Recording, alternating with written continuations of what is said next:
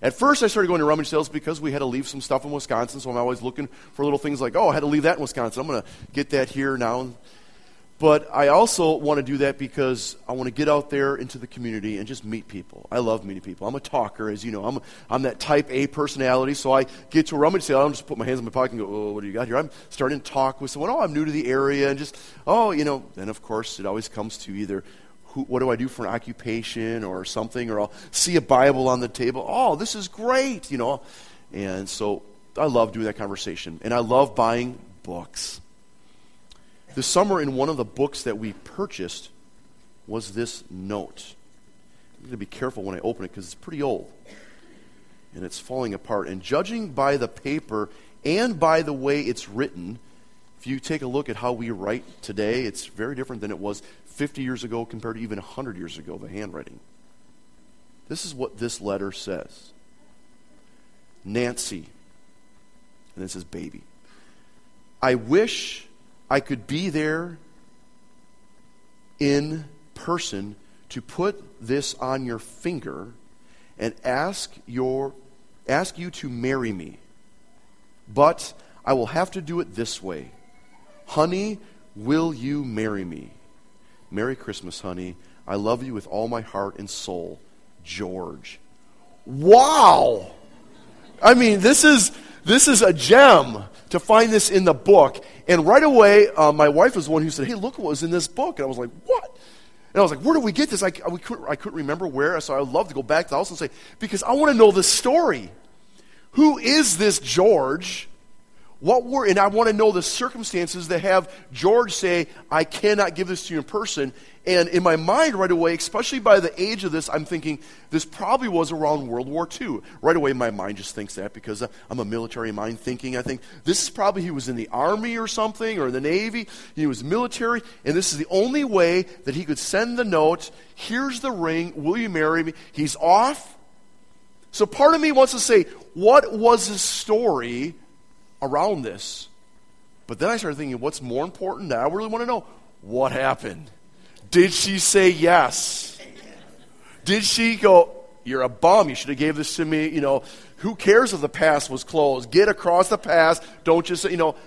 But I'm thinking, if this was military, he's probably off in the European theater or the Pacific theater and just, what's going on here? Did they hook up? Was this house the children or the grandchildren of this? No how did I get, what happened to this story? Nancy and George, did they get married? Did they have kids? Are they around us right now? What, wouldn't you like to know the story? You know what? I don't know the rest of the story. And that's the rest of the story. I, I don't have that. I don't have that here. Do you know sometimes when we read the Old Testament, if you just read like one chapter, Sometimes you just go, I wish I knew the, the story around this. Because sometimes when you read the Old Testament, not knowing the story, you just go, what does this even mean? Especially when you read Leviticus, you just go, wow, what, what? I wish I knew the surrounding story. And we've been doing that for months. Going the way of the cross, looking at how the Old Testament points to the cross. And it's so important when you read the Old Testament, not just to think, like in this letter, what was the story surrounding George? Where was he? What's going on? Really, what happened? What happened with that story of George and Nancy? When we read the Old Testament, we have the privilege to know what happened. Amen? We have the New Testament. And we see the beauty of this. So, what I'm going to do is I'm going to pray, and then the kids will be dismissed, okay? So, let me pray, and then kids, you'll be dismissed. Father God, I thank you for today. I thank you for the privilege of your word. That we don't have to live in the mystery, as I do, of Nancy and George. We see what you have done in the plan, in the story, in the history of redemption. And Lord, I pray that you guide us today as we look again at the beauty of the law and how it points to the cross. In Jesus' name, amen. Amen. So, little kids, if you want to be dismissed, you can. And if you don't have a Bible, just put your hand up. We have some extra Bibles. Because I encourage you, today we're going to be definitely looking at some passages. Last Sunday, we looked at how Jesus transformed the law. Was that not just beautiful? How not only is the law have that interconnectedness, but Jesus transforms the law. He fulfills it and brings it to a deeper, greater, grander level. He calls us to something greater. But in all of the commandments we have, there's many of them in the Old Testament. Does anybody know how many there are? Law 600 and what? 13. Very good. 613. Some of the kids in youth group were like, hey, we just talked about that last night. Good memory. 613. Of all of these, what would you say is the most important or the, the greatest?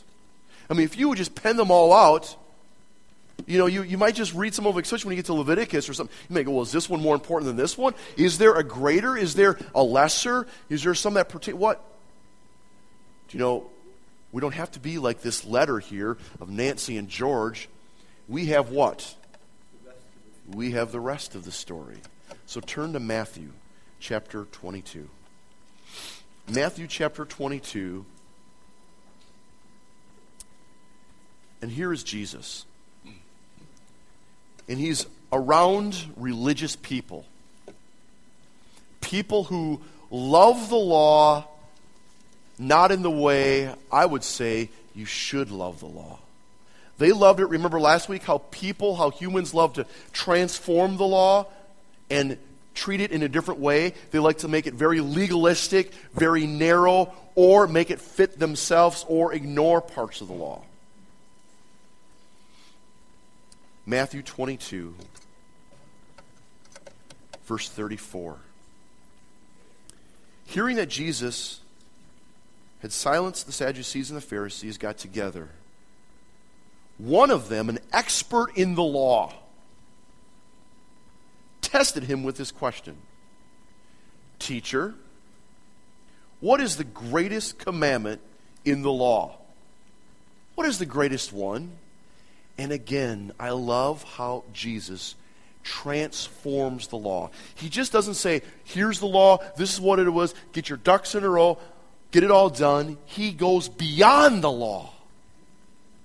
Instead of just don't steal, he goes beyond it. Give your cloth away. Here it is. Love the Lord your God with all your heart, with all your soul, with all your mind. This is the first and greatest commandment. Verse 39. And the second is like it love your neighbor as yourself. All the law and the prophets hang on these two commandments. And here, I would say, this sounds kind of weird, we have a crossed shape example of what the commandments all depend on.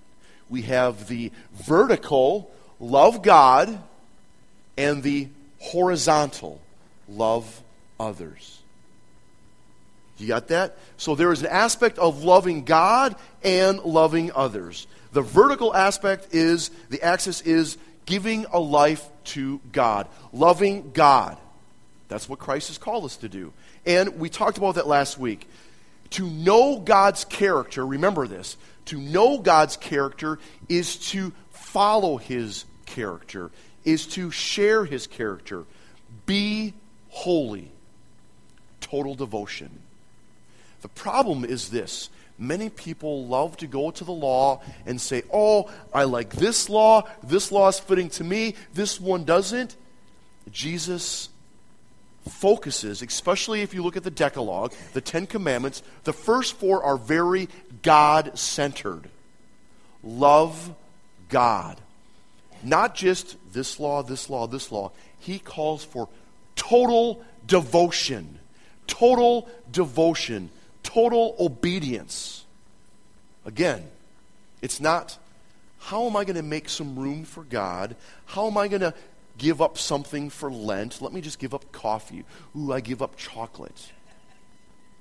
Jesus goes beyond that. Everything, everything total devotion. Love God with all your heart, with all your being. We are to be in this holy covenantal relationship with God. It's the natural response to deliverance, is it not? Exodus 14, the people have been saved. That comes first. Then, chapter 20, follow me, obey me. This is the law. It's the natural response to someone who's been saved. We are to love God with all our heart, all our being. This vertical worship leads to a horizontal restoration. And we are to have an unstoppable passion for God. Do you have that? The question is do people around you notice that? If I would go to your place of employment, would people say, yeah, that person, he or she, they are different? They have a passion that I don't, it's, it's unearthly, yes, because it's a passion for God. Jesus looks even at the Ten Commandments and summarizes the first four by saying, Love God. Here he's quoting Deuteronomy chapter 6. Love God with your total being. The vertical axis of our life is to love God. But like I said, vertical worship leads to a horizontal restoration. And the aspect doesn't just stop with God, it reaches out to others. The second commandment, it's horizontal. And the last of the six in the Ten Commandments, love others. Love others. All that we should be doing should be tempered by love, not law love. I love how Jonathan Edwards says this. If love is the sum of Christianity, listen to this. If love is the sum of Christianity, surely those things which overthrow love are exceedingly unbecoming as Christians. As envious Christian, a malicious, malicious Christian, a cold hearted Christian, it's the greatest absurdity and contradiction. It is as if one should speak of dark brightness or a false truth. How absurd! Dark brightness. How absurd a cold Christian, hard hearted Christian. That's absurd. Now, some of you know what an oxymoron is. Some of you work with oxymorons, maybe. You're like, okay. Some of you have bosses where you and your brain are going, that's an oxymoron. Words like this, jumbo shrimp, that doesn't make sense. Two words that seem to contradict each other put in a phrase that doesn't make sense. Or, that's a big baby you have. It's a baby. How can it be big? Or, as a friend of mine who was in the army, he said, I worked for the Army intelligence. What a. Is there such a thing as Army intelligence? Or if you work in the shipyard, you might be going, Is there such a thing as a Navy intelligence? How can this be? There's, there's, there's, there's a contradiction here. Two words that don't seem to fit. Or, can you tie a loose knot for me? Well, how can that be a loose knot? It's a knot. A knot, that doesn't make sense. But these words are figures of speech that apparent contradiction in terms. That's not what I'm speaking of here. This is a true contradiction. A stubborn Christian, cold hearted, malicious, angry in your heart, unforgiving Christian. This cannot be, or as Edward said, it's unbecoming. It's the greatest absurdity and contradiction. We must have love. Christ just boils it down. You want to follow the law? Here it is. Have the upward, love God, total devotion. Secondly, love others. Love them completely. And I love in the Matthew chapter 5 through 7, the Sermon on the Mount, you've heard it said, but I tell you, he goes beyond. But the problem is this, and this is where I almost want to grab a chair again and sit down. In this cross shaped lifestyle we are to live, the vertical and the horizontal, the problem is I fail. Pastor Cody is not perfect. Good thing the kids have left because some of them think I am. I am bad. I have failed. Again, here's the law. The law what? It expresses God's character. That's the beauty of the law. And I love that. I love reading parts of the law because it expresses the, the holiness, the great character of God. It expresses His will to maintain relationship with Him. I love that. But what's the next part? It exposes my sin. Man, let me give you an example. I showed you an old note, but here's two notes that I know the story about. When I was a kid, I think I was in junior high, Brian Bellin and I, we went to school together in Appleton, Wisconsin, a little Christian school, and I would get these yellow notes all the time. It's called Corrective Action Notice. Reasons, it says reason or there's an S in there to make sure you know, it's multiple. Some of you teachers are smiling because you understand this, and you're probably glad I wasn't one of your students. Here, reasons for corrective action. Talking without permission. Check, check. There's two of them there. Goals incomplete, not set. Other, no homework slip, or note about being sick. Uh, in the, the 50 minutes after school. Ouch, here's another one. Reasons for corrective. Talking without permission. Check, check, check. Three of them. 45 minutes after school. Can you imagine if you had one of these every day? Can you imagine if you would just take this week? If I would get photocopy these, white out my uh, my stuff, or let's let's speak modern language, whiteout. What's whiteout today, right? Okay. I scan these, and then I uh, computer imagery, get rid of all this stuff, and someone will walk behind you with one of these and go, oh, talking without permission. Some of you feel like you have, your boss has these. Don't you feel like that sometimes? You're like, oh, please. How many of you would have many yellow slips each day, right? Okay. A lot of checks. The problem is this we fail we are bad.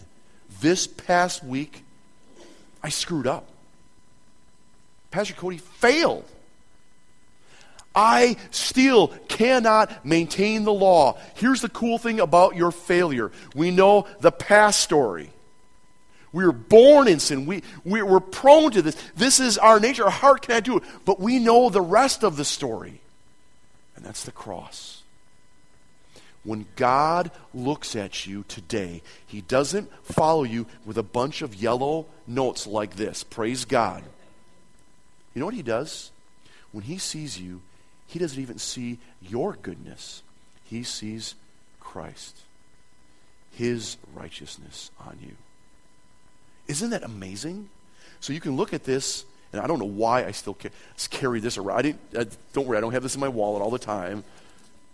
I just happened to be digging through a bunch of stuff recently. I saw this. I was like, oh my goodness, look at this. I'm a good boy. No, I'm a blabber. Look at this. I'm in trouble. Christ has come. And here's the great issue God has set up his plan for redemption even in Genesis. Exodus 14, the gospel message in the Old Testament. He knew that people would need peace peace with Him and peace with others. And the only way that can happen is through Christ. But the world is longing for peace. Just go to the news. Look at any newspaper. The world is in desperation for peace. Amen? I mean, we think about it, we just look at what's happening. I pray for our country. I pray for our world because our world needs peace, but our world is messed up. In fact, I went to the internet and I went to the, to the UN website to see what they would think what they would say, what is their way of resolving and figuring out how to bring peace to the world. And this was on their website. This is, I just cut and paste. Here's some of the words they think we can obtain peace. Some of these things I love, but some of them I scratch my head and say, you know what? You really can't do it that way. Pluralism, will that bring peace? Autonomy, will that bring peace? It, trust me, I'm very all about myself. That cannot bring peace. You read the Old and the New Testament. Being autonomous will not bring peace. Having shared values, yeah, that can be good for a bit. Think of some of these words belonging, sharing, fairness. When I saw the word fairness, I just realized true fairness means I deserve eternal punishment. God is just, and he would be just to condemn us forever. But in his great love, the eternal Son of God took on flesh. So that, and we'll go back to the other slide, this God, man, loving God, loving man, he is the only way to bring peace. The world is desperate for peace. The world is coming with new laws to make peace. That won't do it. Don't they get it? You think some of our elected officials would have gone through history class like I did and realized that more laws and regulations don't really bring peace. More laws will not do it. You can't change the heart by laws, right? You can't do it. Just like the lady who cut my hair saying, So, what's the church's view on guns? Really, guns aren't the issue. It's the heart of the man is the issue. We are in desperate need for peace with God and with man. Where can we get this peace? Turn to Ephesians. Ephesians. What a great book. Truly, truly, one of my favorite books in Scripture. Ephesians. Read Ephesians every week. Ephesians chapter 2. We are desperate for peace. Just look at the first couple verses.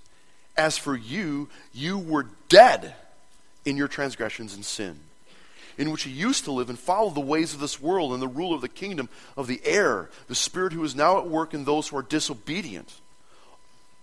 All of us also lived among them at once, gratifying the cravings of our sinful nature and following its desires and thoughts. Like the rest, we were by nature objects of wrath. That's justice. That's fairness. Verse 14. Think of all the yellow slips you could have stacked up forever.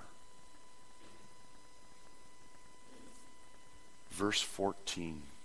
For he, Christ, or just let me, let me go up to 13. But now in Christ Jesus, you who once were far away have been brought near through the what? The blood of Christ. The cross did it. For he himself is our peace. He is our peace, who has made the two one and has destroyed the barrier dividing the wall of hostility. He brought peace with God and peace with man Verse 15. By abolishing in his flesh the law with its commandments and regulations, he, his purpose was to create in himself one new man out of the two, thus making peace. In the cross, we see that the law wasn't just throw the law out. It's not that. He, this word again, is fulfilled it. He fulfilled what the law was pointing to. It was pointing to this purpose found in Him. And He completes it. And in this, we have peace. His purpose was to create in Himself one new man out of the two, thus making peace the end of 15. And this peace is not just absence of conflict. That's what the world wants. Let's just have everyone, no more fighting, and everything is okay. But they don't deal with the heart. Christ came to deal with your heart. He just doesn't come and say, Oh, these yellow slips, let me do this. Let me rip them up, and they're all gone. It's good. On your good. He deals with the core issue. What's that? He deals with our heart. He brings peace with us and God and with others. This is profound. This peace is completeness, not just absence of conflict. Completeness, wholeness, healing, reconciliation with God. How? Through the blood of the Lamb.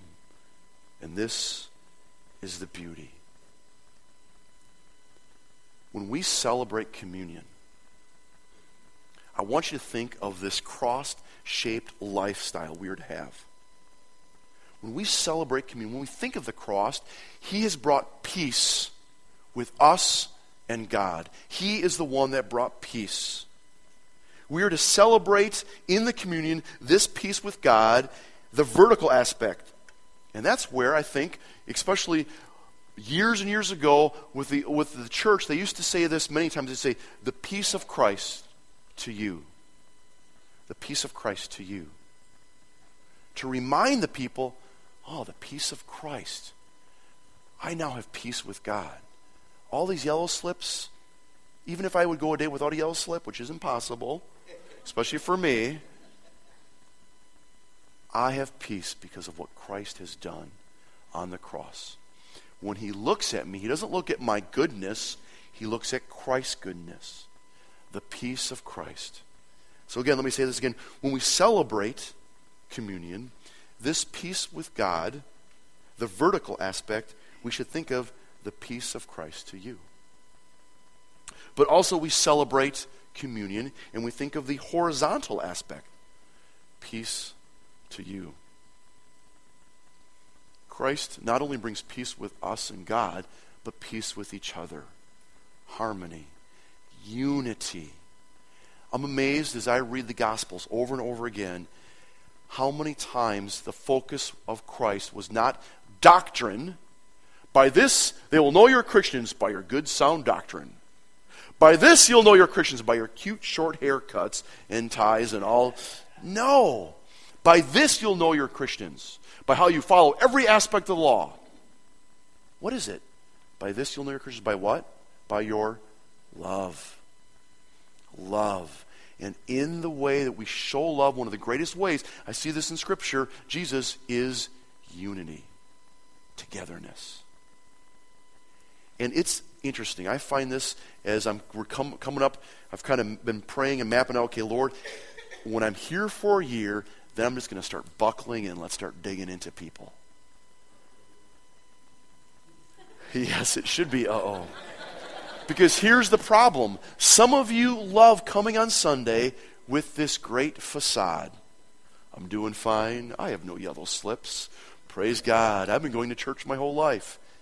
And you love keeping people at bay at a distance because you're afraid if people really saw your heart, they saw all of your yellow slips that you have, you would be like, they would not want to hang around me. My prayer is this that as we get to know each other, we now begin to get to know each other that we, and I'm going to start pushing us, stretching us, that we now hang out together not just for a meal, not just to be like, oh, let's get together for a meal and hang out. No, that we would have peace with God. I want to grow you deep, but also I want to grow you together. So my goal this next year is how can we be together? Because you know what? We're very different. We're very different. I'm a Midwestern boy, and some of you are deep Washingtonians, in fact, Washingtons people, right? That's that, if you say it that way, then for sure you're from Washington, right? You got that R in there somehow. I don't know how it fits, but it's there. But we are very different. Background, ethnic wise, age wise, I love the diversity in our church. Many of you have kids my age. How can we be unified? You know, it's easy for us if you've been in the church your whole life to think, oh, peace, peace of Christ. Yep, peace, yep, me and God, okay, Christ has come, I'm supposed to love God. But how do we love people? We got this part of the cross, but we don't have this part, the horizontal part.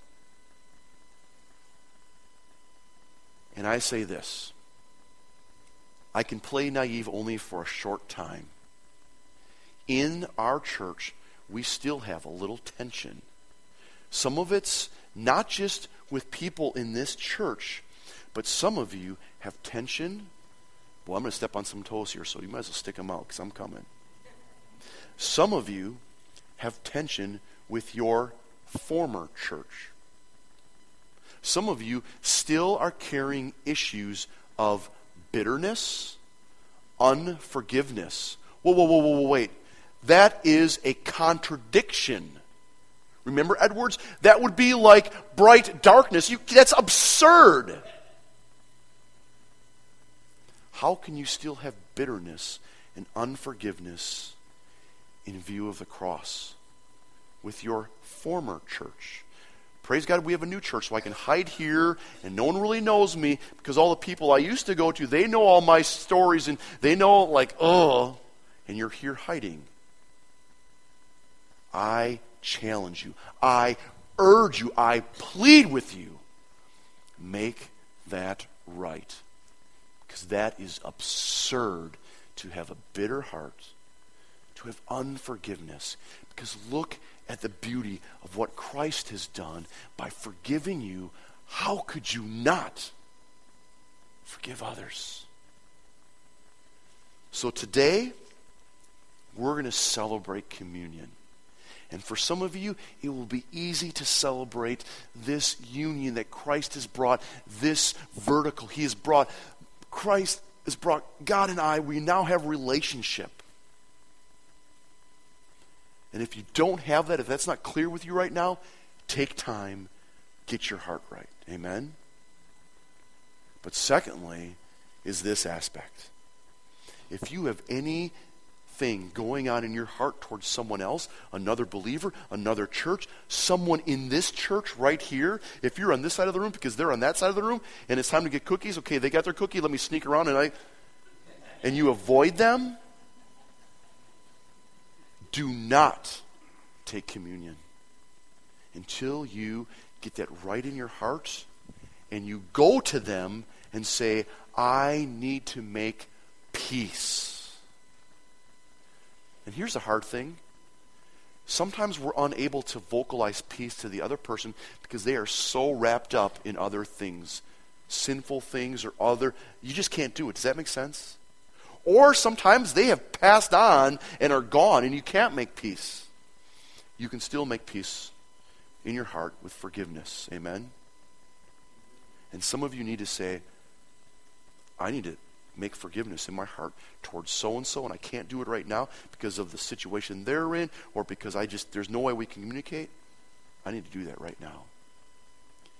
How could you not, for the love of God, do that before we partake in the beautiful aspect of peace?